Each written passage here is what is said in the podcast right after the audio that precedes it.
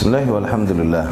Wassalatu wassalamu ala rasulillah Wa ala alihi wa sahbihi Wa man wala amma ba'd. Ya. Kembali ke kun salafiyan Al jaddah Syekh berkata Qultu Syekh Abdul Salam Hafizahullah Famin mumayyazat al-manhaj salafi Di antara kelebihan-kelebihan pada manhaj salaf ini adalah okay, keistimewaan-keistimewaan. Yang pertama, sabatu ahlihi 'alal haq. Di mana para pengikutnya itu lebih sabat, lebih tegar, ya, di atas yang hak. Adam taqallubihim. Mereka tidak berubah-ubah. Kama hiya 'adat ahli al-ahwa, sebagaimana kebiasaan para ahli hawa. Dengan mudah mereka berubah-berubah dan pindah-pindah dari satu keyakinan ke keyakinan yang lain. Oke? Okay? Adapun para ahlu sunnah maka lebih dominan pada mereka sifat sa sabat bukan nggak ada yang belum ada. Cuman lebih dominan sabat pada mereka. Idealisme itu lebih ada lebih kental pada mereka. Okay?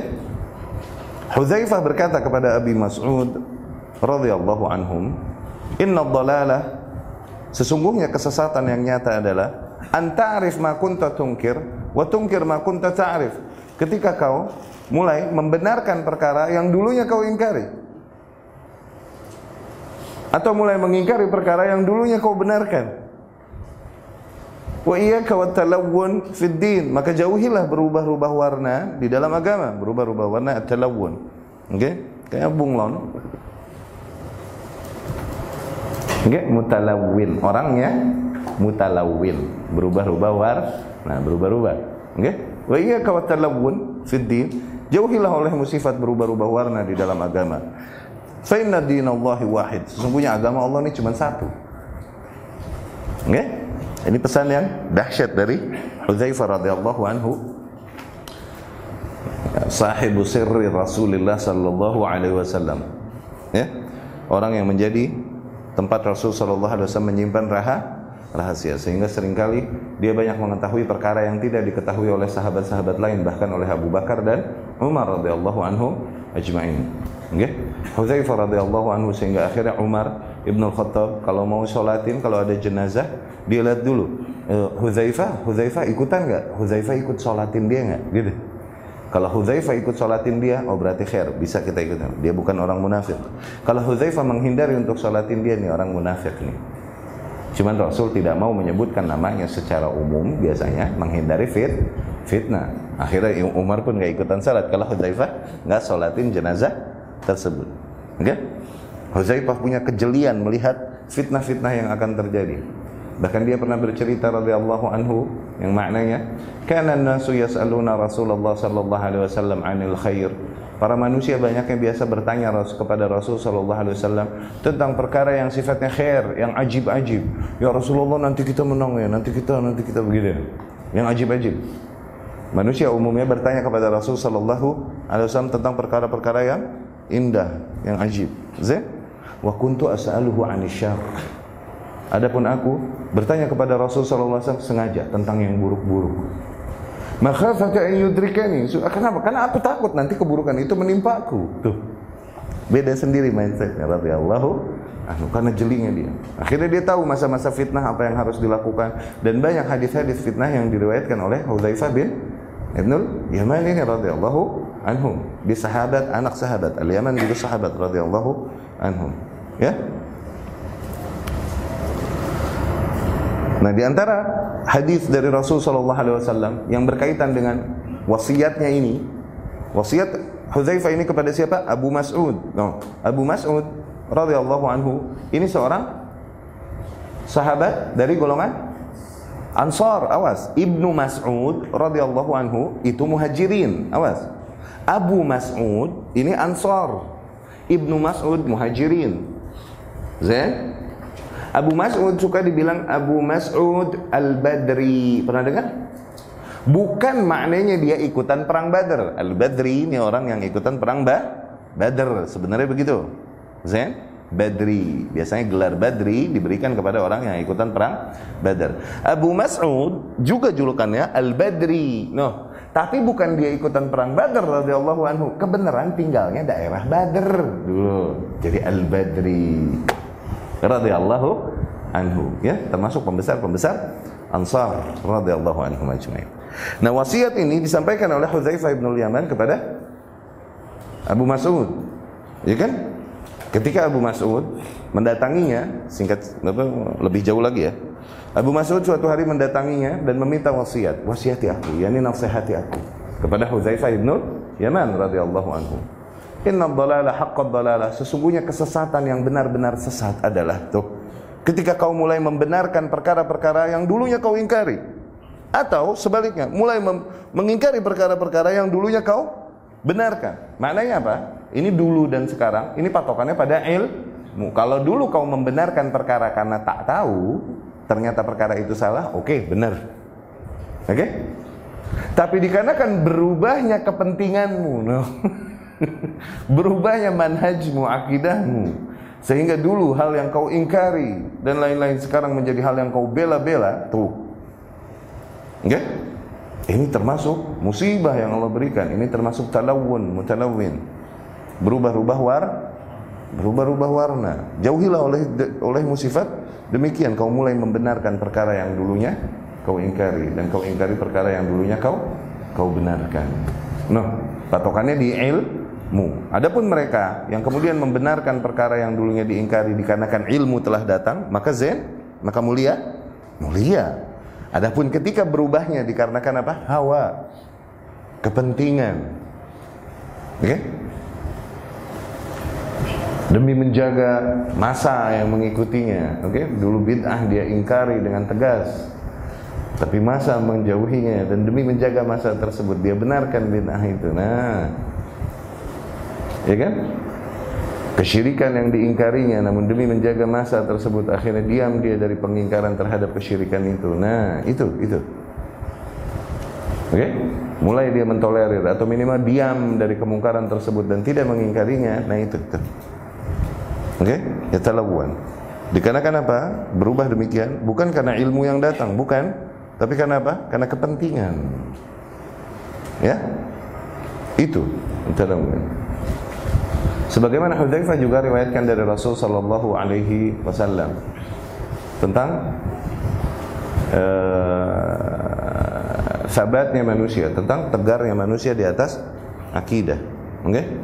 Tentang hati yang tegar di atas tentang fitnah yang akan menimpa hati manusia. Hudzaifah berkata, Rasul sallallahu alaihi wasallam bersabda, eh? tu'radul fitanu 'alal qurubi ardil hasiri udan udan. Sesungguhnya fitnah-fitnah tuh ujian-ujian tersebut yang menguji kekuatan beragama seseorang, fitnah. Ujian yang menguji kekuatan beragama seseorang. Nanti bisa dari istri, bisa dari anak, bisa dari kepentingan, bisa dari hawa nafsu, bisa dari musibah yang terjadi di masa dia, kekacauan, keributan antara penguasa dengan rakyat atau kabilah dengan kabilah, fitnah yang akhirnya agama seseorang, idealismenya, kekuatannya teruji. Oke? Okay? Nah fitnah ini ditimpakan kepada hati manusia sehelai demi sehelai seperti tembikar ka'ardil hasir. Tembikar ini kan anyaman kan? Nah dicabut sehelai timpakan ke hati manusia, dicabut ke helai timpakan ke hati manusia. Eh?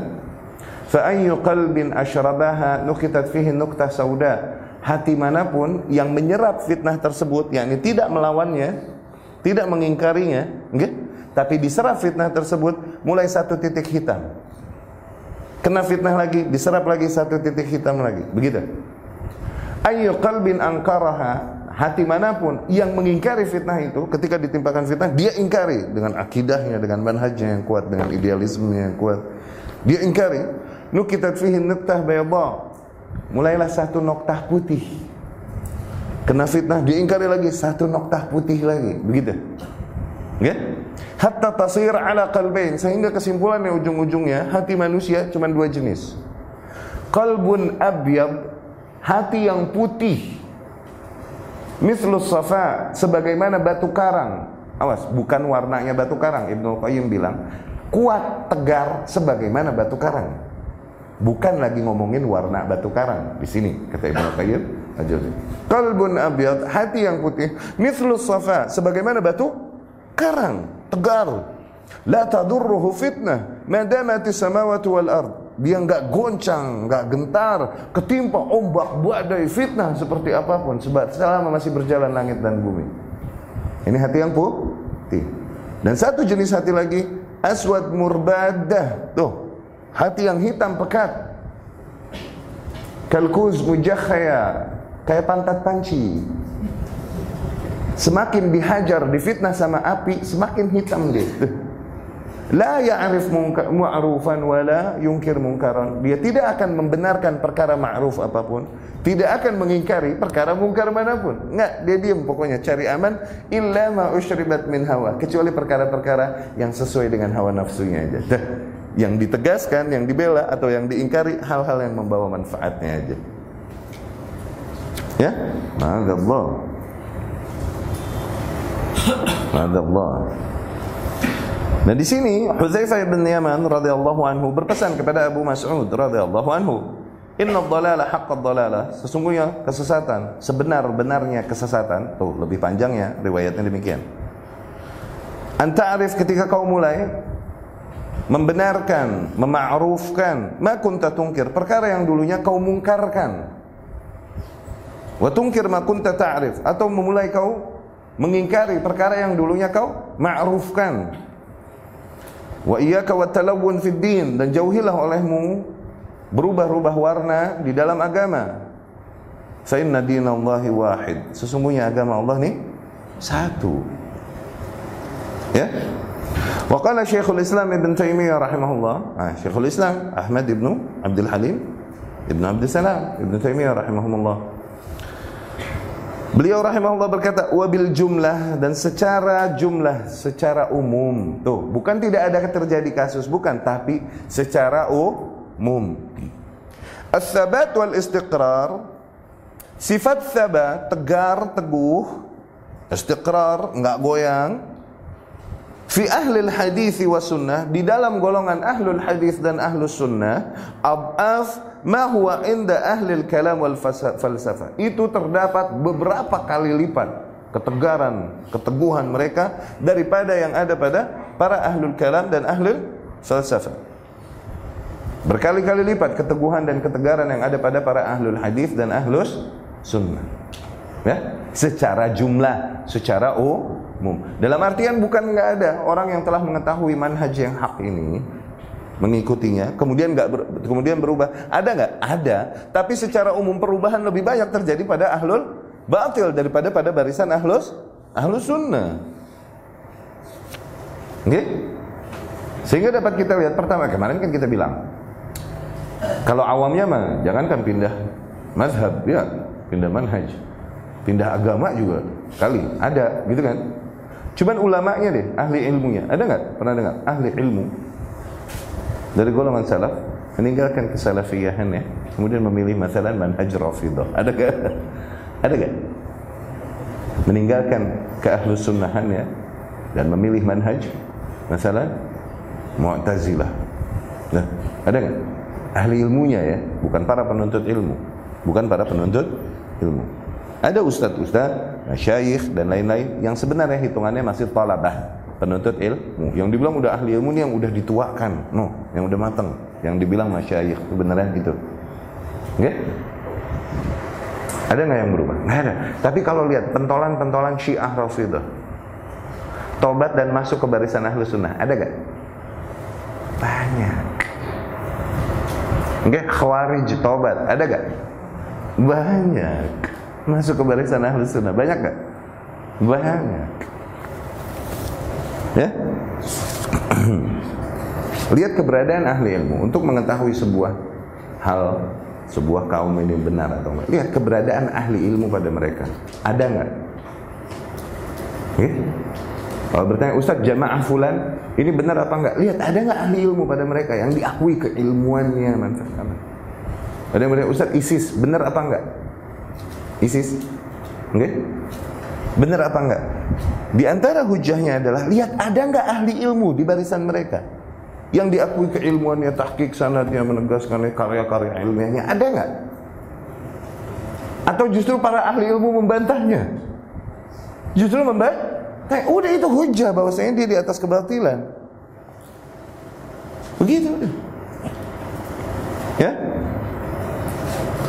Wa qala aidan dan beliau rahimahullah pun berkata ya ini Ibnu Taimiyah, "Inna ma 'inda awamil muslimina wa ulama'ihim ahlus sunnah wal jamaah min al ma'rifah wal yakin wat tuma'ninah wal jazm bil haqq wal qawl wal qat'u bima hum amrun la yunaza' fihi illa man salabahu aql wad din." Sesungguhnya ya yang ada pada para awamul muslimin dan pada para ulamanya dari golongan ahlu sunnah wal jamaah okay? dari ma'rifah dan keyakinan dan kemudian juga tumak ninah tumak ninah yakni ketenangan hati dikarenakan berada di atas kebenaran. Wal jazm bil haq dan bertahan di atas yang hak. Al qaul tsabit pernyataan yang tegas ya enggak goyang. Wal qata' bima hum alaih dan kemudian idealisme yang mereka enggak goyang di atasnya bimahum alai amrun la yunaza fi. Keberadaan semua nilai itu pada golongan ahlu sunnah adalah perkara yang tidak diperdebatkan lagi. Ini semua diakui. Tidaklah menerima kenyataan itu kecuali orang-orang yang memang Allah subhanahu wa ta'ala hilangkan dari hati mereka akalnya dan agamanya. Ya? Yani kadar sabat, ketegaran, keteguhan, idealisme, tuh, ketegasan di atas hak, pengingkaran, enggak goyang. Kadar nilai-nilai ini pada golongan ahlu sunnah itu jauh lebih kental dan lebih banyak. Oke? Okay? Dan ini adalah perkara yang udah sama-sama diketahui. Enggak ada yang akan membantah hal ini. Enggak ada orang yang bisa mengingkari hal ini kecuali emang orang-orang yang Allah telah hilangkan akal dari mereka. ya cuman kebanyakan manusia emang Allah hilangkan akalnya. Ya. Aksaruhum lah Hah? kebanyakan manusia tidak ya namun tidak mengetahui. Ya. Wa min mubayyizatih aidan. Dan di antara keistimewaan ahli sunnah juga tuh ittifaq ittafaqa ahluhu 'ala al-aqidah Yani ittifaku ahlihi, ittafaku apa ittifaq ittifaku? Tuh tulisan di sini yang Arab mana yang Arab? Ittafaku apa ittifaku? Eh? Ittifaku bukan ittafaqo. Ini salah cetak kali. Ittifaku ahlihi alal aqidah. Tuh. Ya. Ittifaq para pemeluknya di atas satu akidah, adam ikhtilafihim ma ikhtilafiz zaman wal makan dan tidaklah mereka bertentangan dalam perkara-perkara akidah, kalaupun mereka berbeda tempatnya, berbeda negerinya dan berbeda zaman mereka hidup, tapi akidah mereka dari dulu itu satu sama, nggak ada perkembangan, nggak ada cerita perkembang perkembangan dari dulu begitu. Awas perkembangan, invention di dalam agama boleh, ya kan? Berbeda dengan para ahli bid'ah. Pendapat mereka ini berkembang, berkembang, berkembang, berkembang. Oke? Okay? Dulu mereka mentatil asma wa sifat. Ya kan? Sifat Allah yang pertama dihantam adalah masalah apa? Kalam dan khullah. Allah katanya la yatakallam wa la yattakhidh minal bashari khalila. No. Allah tidak berbicara dan tak mungkin Allah menjadikan kekasih dari golongan manusia. Cuma dua sifat. Tapi ke sini sininya berkembang kan? Kemudian banyak sifat-sifat Allah mereka takwil, mereka ta'til dan lain-lain. Iya kan? Berkembang mereka. Dulunya mungkin uh, yang mereka takwil, eh, yang mereka, yang mereka, yang mereka, yang ini konsep yang mereka buat-buat awalnya hanya kadarnya sekian. Tapi seiring dengan berkembangnya zaman, terus digosok sama syaitan, semakin berkembang kesesatan mereka, semakin mereka terjauhkan dari yang hak. Demikian ahlul bid'ah, sebagaimana digambarkan Rasul Shallallahu Alaihi Wasallam dengan garis-garis yang menyimpang dari garis yang lu lurus. Lihat garis yang menyimpang tersebut. Bukankah awalnya dekat dengan garis yang lurus? Tapi semakin jauh?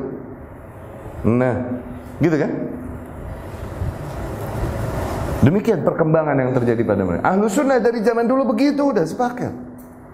Nggak ada perubahan. Kalaupun mereka berbeda zaman, berbeda negeri, akidah mereka satu, itu doang.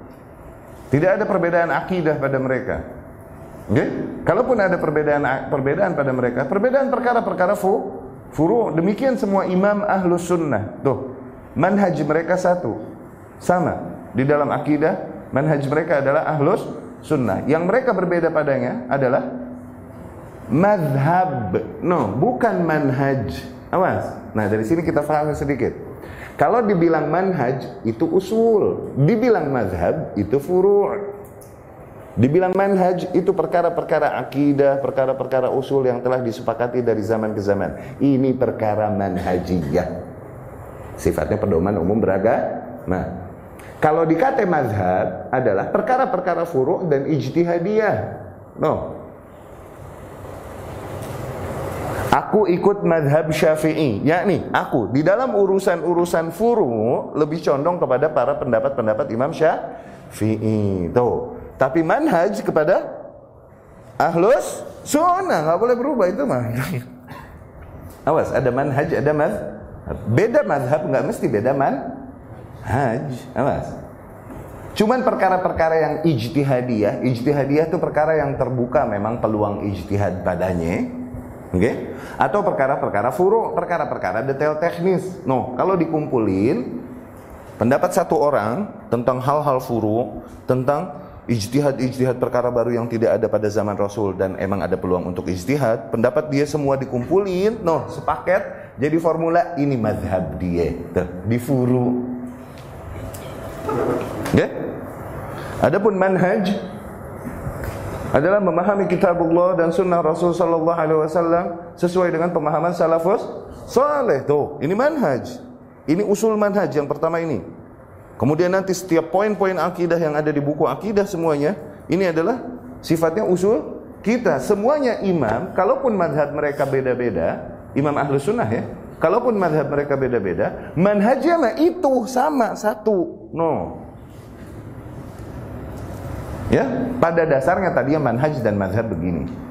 Kalaupun nanti ujung-ujungnya penggunaannya sih akhirnya dikatakan madhab dimaksud dengannya man haji akidah gitu. Kalau tapi pada dasarnya memang begitu udah kayak kodok sama kok kodar. Masing-masing punya arti kodok dan kodar. Kodar mah penulisannya di lauhul mahfuz. Kodok ketika poin yang ditulis dijadiin sama Allah. Tuh. Ini kan jaraknya 50 ribu tahun. Iya kan? Tapi sering kali disebut kodok yang dimaksudkan adalah juga kok dan dimaksud kodar kodok juga gitu. Ya, Nah, ahlu sunnah mah akidahnya dari zaman dulu begitu. Kalaupun negerinya berbeda-beda, kalaupun mereka berbeda zaman, jarak mereka jauh, akidah mereka dari dulu satu itu. Kalaupun mazhab mereka berbeda. Ya, yang mengikuti Imam Ahmad, yang mengikuti Imam Muhammad bin Idris Syafi'i, yang mengikuti Malik bin Anas, yang mengikuti uh, Nu'man bin Thabit, Abu Hanifah. Okay? Tapi akidah mereka sama. Sepakat, manhaj mereka satu. Nah yang membuat mereka beda satu sama lain itu apa? Mazhab santai, perkara-perkara furu, detail teknis. Ya? Maka salah satu keutamaan ahlu sunnah adalah di mana para pemeluk manhaj tersebut itu sepakat di atas satu akidah dari zaman ke zaman, di zaman apa pun, kalaupun berbeda negeri, kalaupun berbeda zaman, mereka sama sepaket dalam masalah itu. Ya?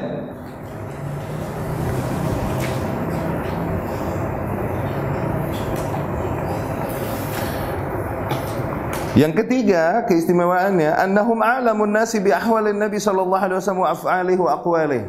Mereka adalah manusia paling mengetahui okay, paling mengenal kondisi-kondisi Nabi sallallahu alaihi wasallam. Aktivitas-aktivitas Nabi sallallahu alaihi wasallam dan perkataan-perkataan Nabi sallallahu alaihi wasallam. A'zamuhum tamyizan baina sahihiha wa saqimiha Para ahlu sunnah adalah kaum yang paling memperhatikan Oke? Okay? Paling memperhatikan Untuk memisahkan antara yang sahih dan yang dhaif Dari apa-apa yang diriwayatkan dari Nabi Sallallahu Alaihi Wasallam. Adapun para ahli bid'ah sering kali mereka tak memperdulikan mana sahih mana dhaif Kecuali hal yang sesuai dengan hawa nafsunya saja. Ahlu sunnah paling memperhatikan hal ini Paling hati-hati terhadap hal ini. Lidzalika fahum asyaddun nasi hubban sunnah. Maka dari situ layaklah mereka menjadi manusia yang sebenarnya hakikatnya paling mencintai sunnah Rasul Sallallahu Alaihi Wasallam. Dikarenakan mereka adalah orang-orang yang paling menjaga kemurniannya ahrasuhum ala tibaiha yang paling berjuang untuk mengikuti sunnah yang murni sebisa mungkin sebagaimana datangnya dari Rasul sallallahu alaihi wasallam Aktsaruhum muwalatan li ahliha dan mereka paling membela para ahli-ahli, yakni para manusia-manusia yang berada di atas kemurnian ajaran yang datang dari Rasul sallallahu alaihi wasallam. Ya? Yaqulu Syekhul Islam Ibn Taimiyah rahimahullah, Syekhul Islam Ibn Taimiyah rahimahullah berkata, فإنه متى كان الرسول صلى الله عليه وسلم أكمل الخلق وأعلمهم بالحقائق وأقومهم قولا وحالا Sesungguhnya ketika Rasulullah Shallallahu Alaihi Wasallam adalah manusia yang paling sempurna akhlaknya, okay? dan paling mengetahui hakikat-hakikat yakni hakikat kebenaran yang Allah Subhanahu wa taala maksudkan dan wa aqwamahum dan paling benar perkataan-perkataannya oke okay? dan perbuatan-perbuatannya ketika Rasul adalah orang yang demikian disepakati oke okay? lazima ayyakuna a'lamun nasi bihi a'lamal khalqi bidzalik maka dari situ maknanya adalah wajar kalau kita katakan apabila manusia yang lebih mengenal siapa Rasul, bagaimana Rasul, perkataan Rasul, praktek-praktek Rasul adalah manusia yang lebih mengenal tentang hakikat-hakikat perkara. Oke? Okay? Dibanding yang lain. Lazima ayyakuna a'laman nasi bihi a'lamal khalqi bidzalik. No. Maka wajar lazim apabila manusia seseorang lebih mengenal Rasul sallallahu alaihi wasallam, lebih mengenal riwayat-riwayat yang datang darinya, lebih memperhatikan membedakan antara sahih dan dhaifnya. Tuh, lebih menjaga sunnahnya. Orang yang semakin demikian, maka dia berarti lebih mengetahui tentang hakikat-hakikat perkara sebagaimana dibawakan, dimaksudkan oleh Allah dan Rasulnya sallallahu alaihi wasallam. Wa ayyakuna 'azamuhum muwafaqatan lahu wa iqtida'an bihi afdalal khalq. Ya? Maka juga dari situ dapat kita simpulkan bahwa mereka yang lebih sesuai tindakannya dengan kondisi Rasul dulu sallallahu alaihi wasallam, perkataannya dengan perkataan Rasul, aktivitasnya dengan aktivitas Rasul, ibadahnya, akidahnya lebih sesuai, lebih dekat kepada Rasul sallallahu alaihi wasallam, maka mereka adalah makhluk-makhluk yang lebih mulia dibanding manusia-manusia yang lain yang semakin jauh semakin terjauhkan dan meninggalkan petunjuk yang datang dari Rasul sallallahu alaihi wasallam. Ya. Yakni ketika kita katakan, kita sepakati bahwa Rasul adalah manusia yang paling memahami kebenaran. Maka manusia yang lebih mengenal Rasul adalah manusia yang lebih memahami kebenaran. Di antara manusia-manusia yang ada di sekitarnya. Rasul adalah manusia yang paling tindakan-tindakannya dibenarkan oleh Allah Subhanahu wa taala. Maka manusia yang paling mengikuti Rasul di dalam tindakan-tindakannya, ibadahnya, mindsetnya dan lain-lain adalah manusia yang juga paling dicintai dan diridhai Allah Subhanahu wa taala, paling dekat kepada kebenaran. Ketika Rasul adalah semulia-mulianya manusia dibanding manusia-manusia yang lain, semulia-mulianya manusia adalah Rasulullah sallallahu alaihi wasallam. Maka mereka yang mengikuti kemurnian ajarannya dan menjaga sunnahnya adalah juga manusia yang lebih mulia daripada yang lain yang berpaling dari ajarannya. Itu maksudnya. Sallallahu alaihi wasallam. Empat, keistimewaan ahlu sunnah berikutnya i'tiqaduhum anna tariqat as-salaf salih hiya al-aslam. Keyakinan mereka bahwasanya tariqah jalan atau metode para salafus saleh itu aslam lebih selamat wal a'lam dan lebih berilmu wal ahkam dan lebih wise lebih bijak. Okay? la kama yadda'ihi ahlul kalam. Berbeda dengan yang diserukan dan dikatakan oleh para ahlul kalam. Di mana mereka berkata Tariqat salaf aslam. Iya sih, metode kaum salaf terdahulu lebih selamat. Tapi tariqat al-khalaf, gaya kaum kontemporer sekarang, a'lam. Itu lebih berilmu. Wa ahkam, lebih bijak. Ya salam. Oh berarti yang aslam yang lebih selamat itu tidak lebih alam, tidak lebih ahkam. Fahim? Pernyataan yang zahirnya seolah-olah bijak demikian padahal terdapat celaan kepada para salafus saleh. Yang kita yakini ahlu sunnah adalah metode manhaj salaf itu paling aslam, paling selamat, paling berilmu dan paling bijaksana. Itu metode paling bijak itu yang ada pada salaf. Tapi para ahli bid'ah berkata, enggak, metode salafi memang iya lebih selamat. Tapi metode khalafi, yakni kontemporer yang sekarang, ini lebih berilmu, fikhul waqi katanya. Dan lebih bijak, yakni di dalam menyikapi perkara-perkara ini lebih bijak daripada ketegasan-ketegasan sa salaf. Ini sebenarnya perkataan yang kalaupun zahirnya seolah-olah, weh, masya Allah, ya kan? Padahal di balik itu, maazallah, ya. Apakah ketika aslam lebih selamat?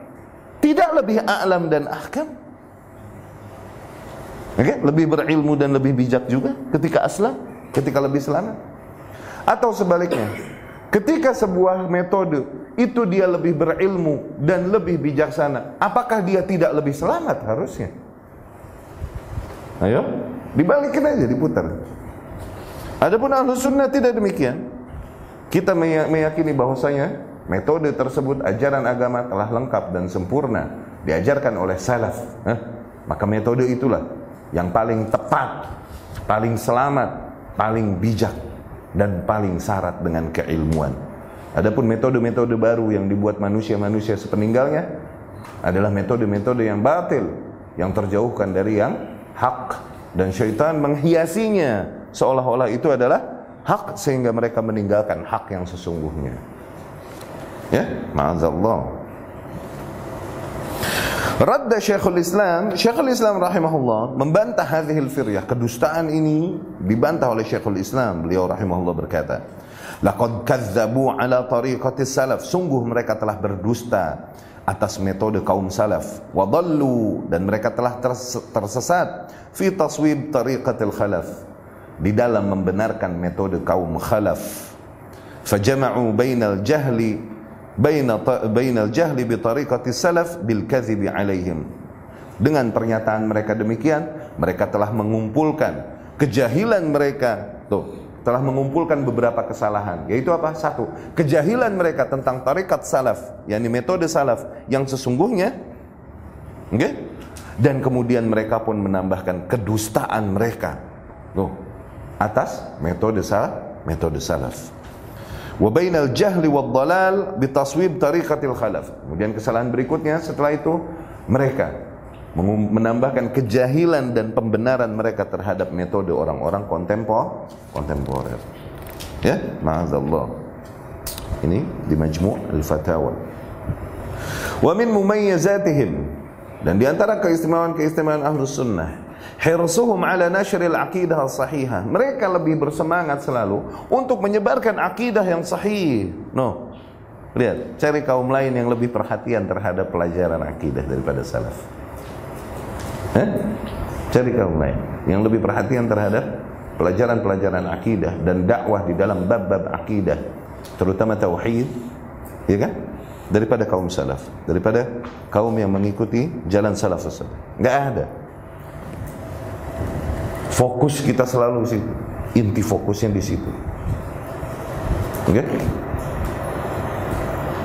Di antara mereka ada yang menyerukan mereka ini akidahnya benar cuman akhlaknya rusak Kenapa? Karena nggak sesuai dengan selera mereka.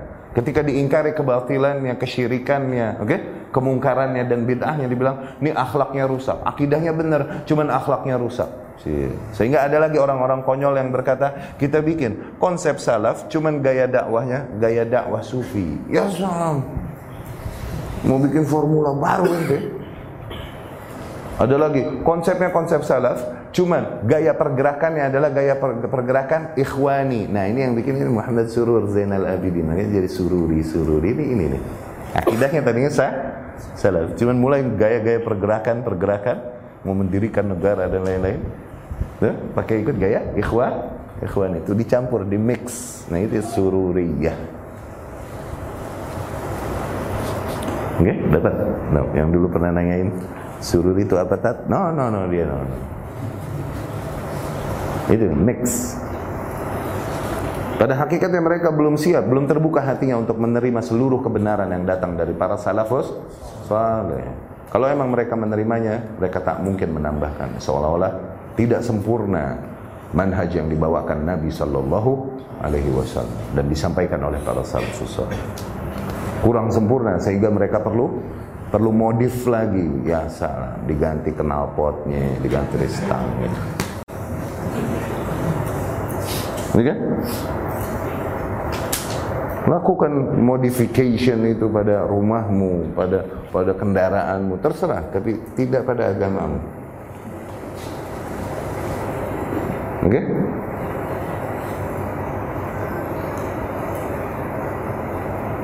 Nah, ahlu sunnah ini lebih fokus dalam menyebarkan akidah dibanding kelompok-kelompok lain. Oke? Okay?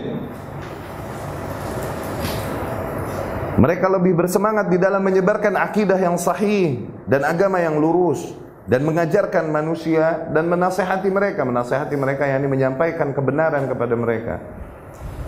Oke? Okay? Warraddi 'alal mukhalifin dan membantah para mukhalifin dan mubtadi'in dan para ahli bid'ah. Membantah para ahli bid'ah. Demikian konsep yang kental pada manhaj salaf. Emang bantahan dan pengingkaran ini kental pada manhaj salaf. Jangan kaget makanya. Emang harus demikian. Dengan segala keuta keutamaan demi menyebarkan akidah yang sahih maknanya apa? Mesti mengingkari akidah yang batil. Ya akhi begitu deh memang kudu begitu. Demi menyebarkan akidah iman yang benar mesti membantah kekufuran pelanggaran pelanggaran di akidah. Demi menyebarkan tauhid mesti membantah kesyirikan. Habis terus mau damai-damai aja itu demi menyebarkan sunnah yang murni mesti membantah yang beda terus Nggak bisa kita bilang, ah ini sih ngajinya sih bener, cuman akhlaknya pada rusak, suka nyalah nyalahin orang. Iya, mau semuanya bener. Nah, sufi dan para ahli bid'ah dibisikin syaitan, oke, okay, akan mengutamakan dakwah mereka apa? Di akhlak, akhlak, akhlak apa-apa. Yang penting akhlak mulia, saling menolong sesama, saling mencintai bersatu. Mau akidah serusak-rusaknya nggak apa-apa. Mau syirik senyungsep-nyungsep yang di kuburan nggak apa-apa. Tuh. Itu maknanya. Padahal iman bid'un wa sab'una syu'bah. Iya kan? Hadis itu kan? Keimanan ada berapa? Ada 70-an ca. Coba, ingat hadis itu? A'laha yang paling tinggi apa?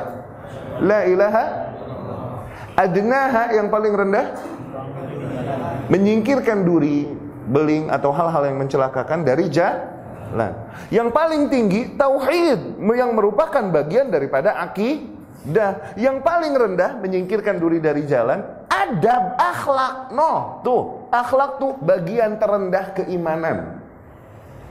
Ini kok bisa akhlak dimuliakan, akidah nyungsep? Loh, gimana ceritanya loh? Yang prioritas dibenerin yang mana? Yang paling tinggi apa? Akidah apa akhlak? Ayo. La ilaha illallah tuh, akidah apa akhlak? Akidah dan poros inti akidah yaitu tauhid. Yang paling rendah dari keimanan adalah menyingkirkan duri dari jalan. Apa itu? Akhlak yang mulia. No, ente mau duluin akhlak. duluin akhlak mulia dari Wah, Allah nggak ngerti agama lo. Dapat. Dapat deh. Membantah emang harus demikian. Idza lam nunkir al-batil lam yatabayyan al-haq. Demikianlah yang hak nggak jelas, shape of hak, bentuk hak ini nggak jelas. Kalau kita tidak mengingkari yang batil, bentuk yang hak masih buram tuh.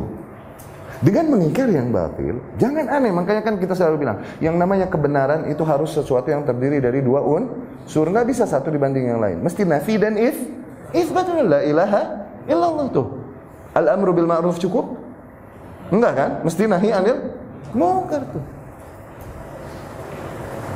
Imam Ahmad ditanya, "Ya Imam, tuh lihat paling mereka membantah mukhalifin orang-orang yang bertentangan dan mubtadiin orang para ahli bid'ah." Oke? Okay? Ya Imam, rajul yaqra al-Qur'an, yusalli. Seseorang wahai Imam Ahmad ditanya, seseorang dia rajin baca Quran, oke? Okay? Rajin sholat. Itu lebih benar, lebih mulia atau seseorang yang membantah ahli bid'ah? Oke? Okay? Imam Ahmad bilang apa? Rahimahullah. Dia baca Quran, dia sholat, keutamaannya cuma buat dia doang. Tapi dia membantah ahli bid'ah. Ini keutamaan dan manfaatnya yata'adda li ghairi. Ya'du li ghairi. Manfaatnya juga mengalir untuk orang lah. Maka hadza khair yang ini yang lebih mulia. Jadi pengingkaran pada ahlu sunnah bantahan itu adalah hal yang sifatnya wajar. Jangan aneh. Demikian kebenaran. Jangan beragama pakai perasaan salah. Nanti kebanyakan nonton sinetron sih sama film India. Jadinya pada ping hatinya. Nah, dengar pengingkaran terus ah nggak mau lah ngaji di sana. Nggak asik lah, ustadznya suka nyalah nyalahin. Terus mau semuanya benar. Mau ngaji hal-hal yang udah disepakati bersama doang, ya nggak pinter-pinter bro. Nggak ada perbaikan namanya. Ini pada dasarnya salah, akidahnya, gaya dakwahnya lebih fokus di sini. Kalaupun terjadi perubahan seiring dengan bertambahnya katanya orang-orang yang mengikuti pengajian sunnah dan lain-lain, akhirnya terjadi perubahan gaya dak gaya dakwah. Demikian yang namanya gurbah, gurbah, keterasingan itu nggak mesti satu kali putar Ran pernah kita jelaskan kan? Ja'al Islamu ghariban wa sawfa ya'udu ghariban. Islam datang dalam keadaan asing dan akan kembali menjadi ah, asing. Ini enggak satu round terus kiamat, satu putaran kiamat. Enggak. Ghurban ini di setiap zaman, di setiap abad terjadi terasingkan, kemudian booming lagi, kemudian terasingkan lagi, kemudian booming lagi, kemudian terasingkan lagi. Atau di beberapa negeri, tidak di negeri yang lain. Demikian.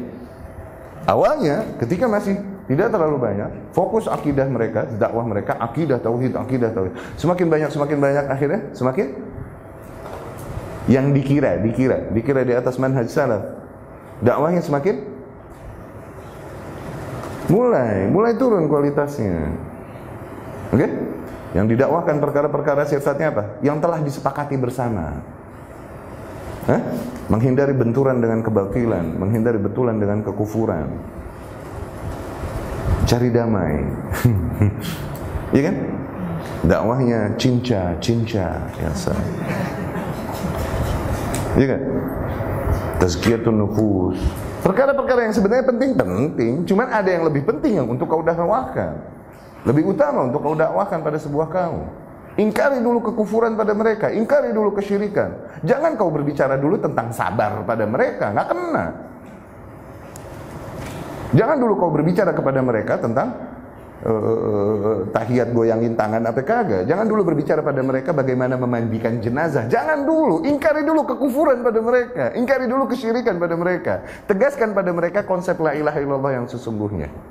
Tegaskan pada mereka konsep Muhammad Rasulullah yang sesungguhnya. Baru masuk ke perkara fu furu. Jangan dulu ajarkan pada mereka poligami, memperlakukan istri. Entar itu. Entar. Ah, hajar yang lebih utama untuk dihajar dulu. Tangkalnya dulu. Bersihkan kekufuran pada mereka, bersihkan kesyirikan pada mereka. Oke? Ini demikian dakwah salaf, demikian Rasulullah SAW datang mendatangi sebuah kaum. Apakah memperbaiki ekonominya? Memperbaiki adabnya dulu? Hah? Memperbaiki apanya dulu Rasul di dalam dakwahnya? Tauhidnya dulu, itu dulu kena.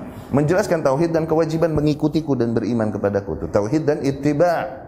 Itu dulu kan? Nggak masuk ke dalam perkara-perkara akhlak dulu dan lain-lain. Entar dulu itu. Iya betul betul. Itu ajaran agama. Cuman ada priority scale, ada skala prior prioritas. Nah, ahlu sunnah selalu memprioritaskan hirsuhum ala nashri al-aqidah as-sahihah. Mereka selalu fokuskan menyebarkan akidah yang sahih wadin al-qawim dan agama yang lurus. Dikarenakan kebanyakan kaum muslimin sayang sekali tanpa disadari sering kali nih eh, kaum muslimin karena awamnya mereka terhadap akidah mereka. Oke? Okay? Pada mereka mungkin rajin ikut aktivitas-aktivitas Islami. Tapi tanpa disadari, dikarenakan mereka nggak tahu akidahnya sesungguhnya. Tanpa disadari ternyata mereka murjiah. Tanpa disadari mereka ternyata kodariyah. Tanpa disadari mereka ternyata jabriyah. Kenapa? Karena mereka nggak tahu konsep yang seharusnya di dalam takdir. Tuh, misalnya. Nggak tahu, tanpa disadari mereka ternyata takfiri. Mengkafirkan manusia manusia. Karena mereka nggak tahu konsep yang seharusnya di dalam iman.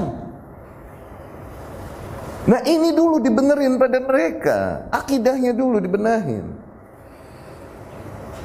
Ya, tanpa disadari mereka ternyata condong kepada manhajnya khawarij dan mereka mengira bahwa mereka ahlus sunnah. Kenapa mereka nggak tahu akidah ahlus sunnah yang sebenarnya konsepnya gimana?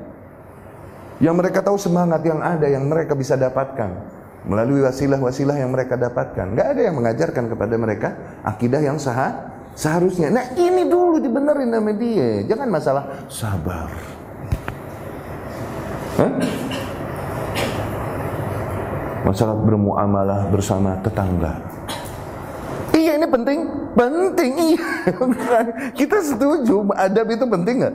Penting. Cuma ada yang lebih penting penting ya ini seseorang bisa jadi diselamatkan di neraka eh diselamatkan di akhirat dengan akidah yang baik kalaupun akhlaknya ruh rusak tapi akidahnya benar tauhidnya benar menjadi hujah baginya tapi seseorang dengan semulia-mulia dan manisnya akhlak tapi dengan tauhid yang rusak ah dengan kesyirikan yang terjadi padanya tuh ada kemungkinan selamat di akhirat nggak ada ya akhi Muslim-muslim, mereka menuntut ilmu, tapi tanpa disadari, mereka ternyata udah terjerumus ke dalam kesyiri.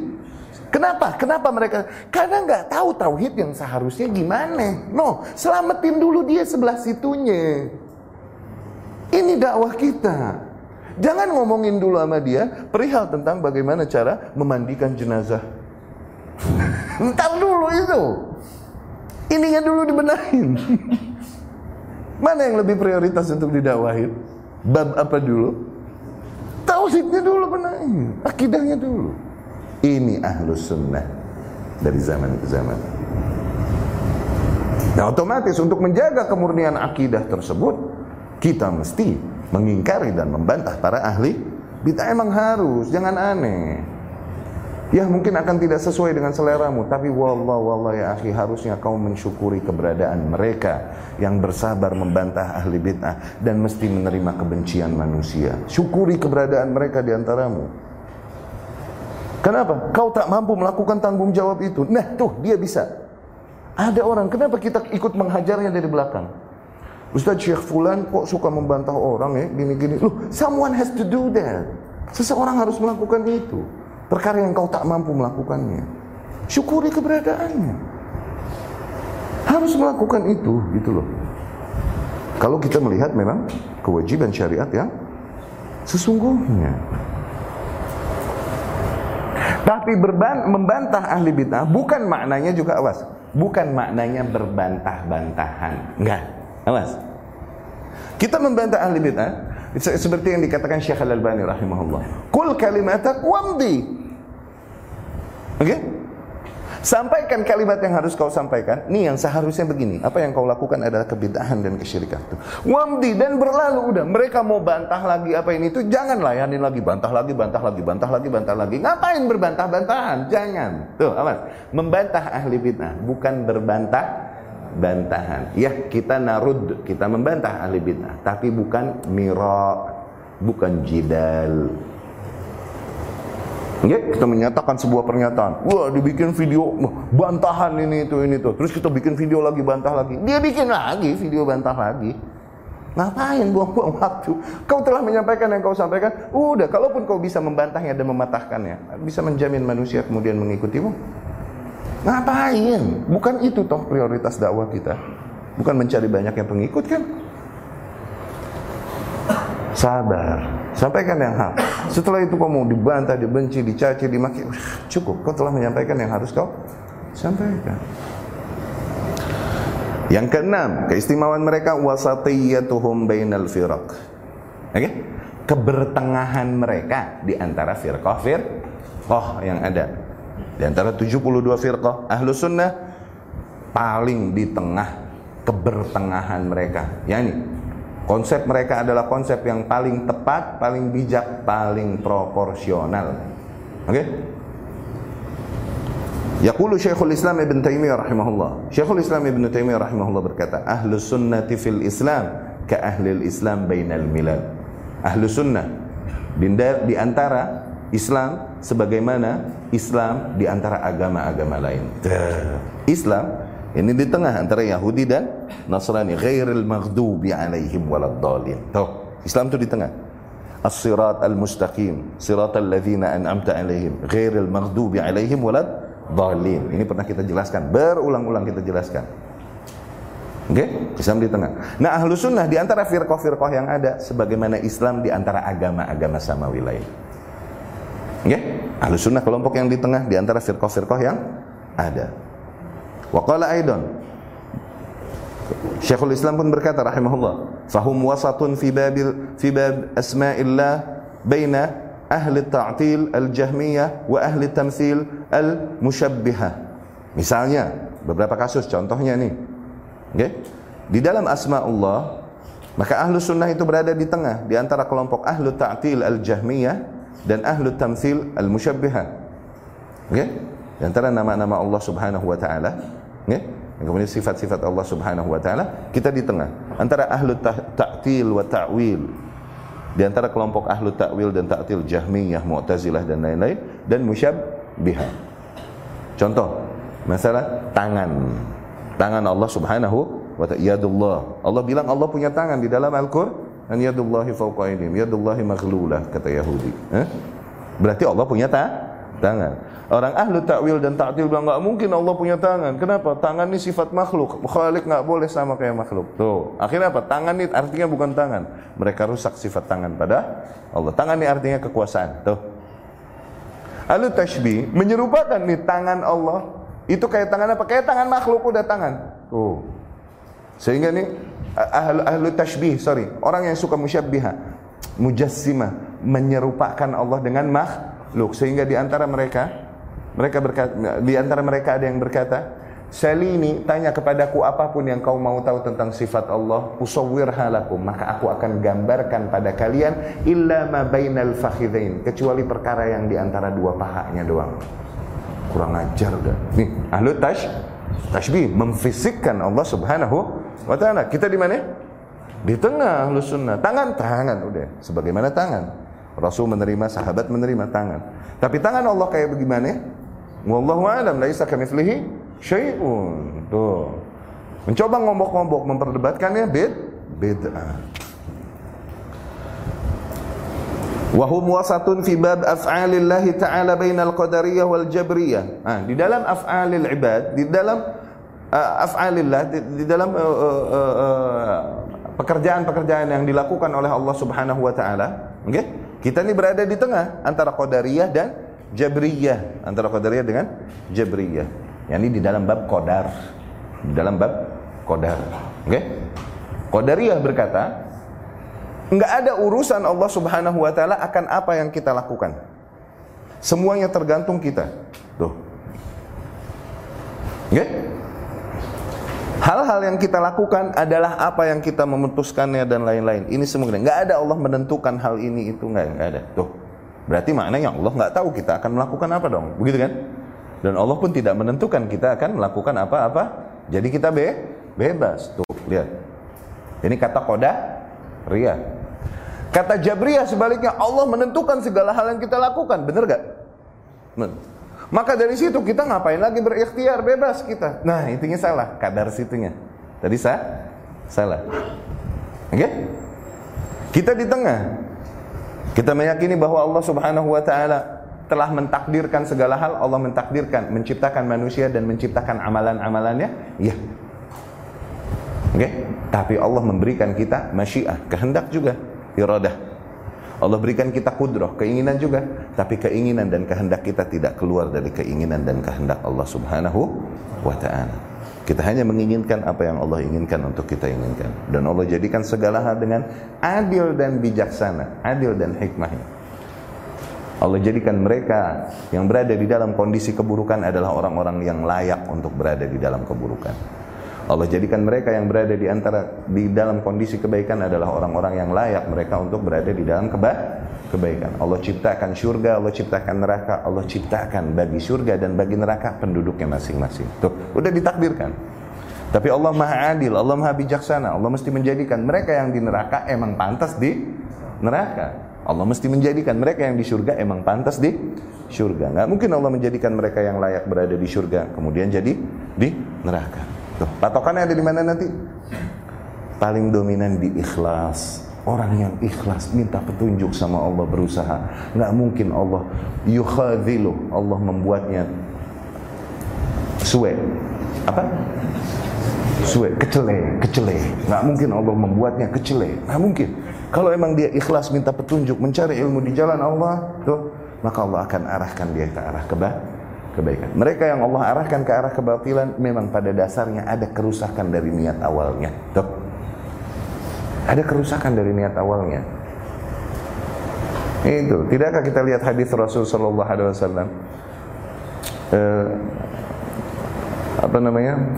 Rajul ya'mal bi amali ahli jannah. Seseorang beramal dengan amalan ahli surga. Oke, sepanjang hidupnya, tapi telah ditakdirkan baginya. Tuh. Dia mengakhiri hidupnya dengan amalan ahli neraka mati masuklah dia ke dalam neraka. Sebaliknya seseorang mengamalkan amalan ahli neraka, kekeliruan-kekeliruan pelanggaran sepanjang hidupnya, tapi telah ditakdirkan atasnya di akhir hidupnya.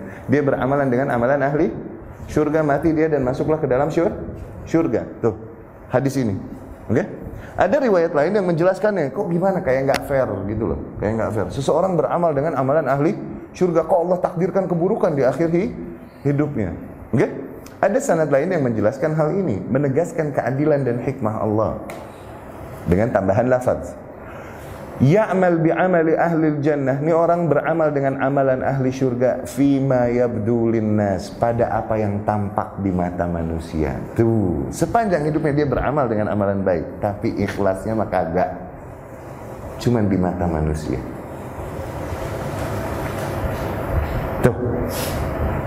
Sebaliknya, Ya'mal bi amali ahli nar, dia beramal dengan amalan ahli neraka fima yabdu linnas, pada apa yang ditampak di mata manusia. Pada sesungguhnya hatinya menginginkan kebaikan, dia mencari kebaikan. Allah tak mungkin membuat hambanya kecele, suwe, enggak mungkin. Yukhazil itu tak mungkin pada Allah Subhanahu mustahil. Maka hakikatnya ada pada keikhlasan. Ya. Ah, anak ngomong begini, apakah anak manusia yang paling ikhlas? Ih, ma'azallah. Tidaklah kita keluar rumah kecuali pasti berusaha mengingatkan diri kita untuk berkata Allahumma rzuqnil ikhlas fil amal wal aqwal wa jannibnir riya. Tuh kalau mau ngajar. Kalian juga mau menuntut ilmu.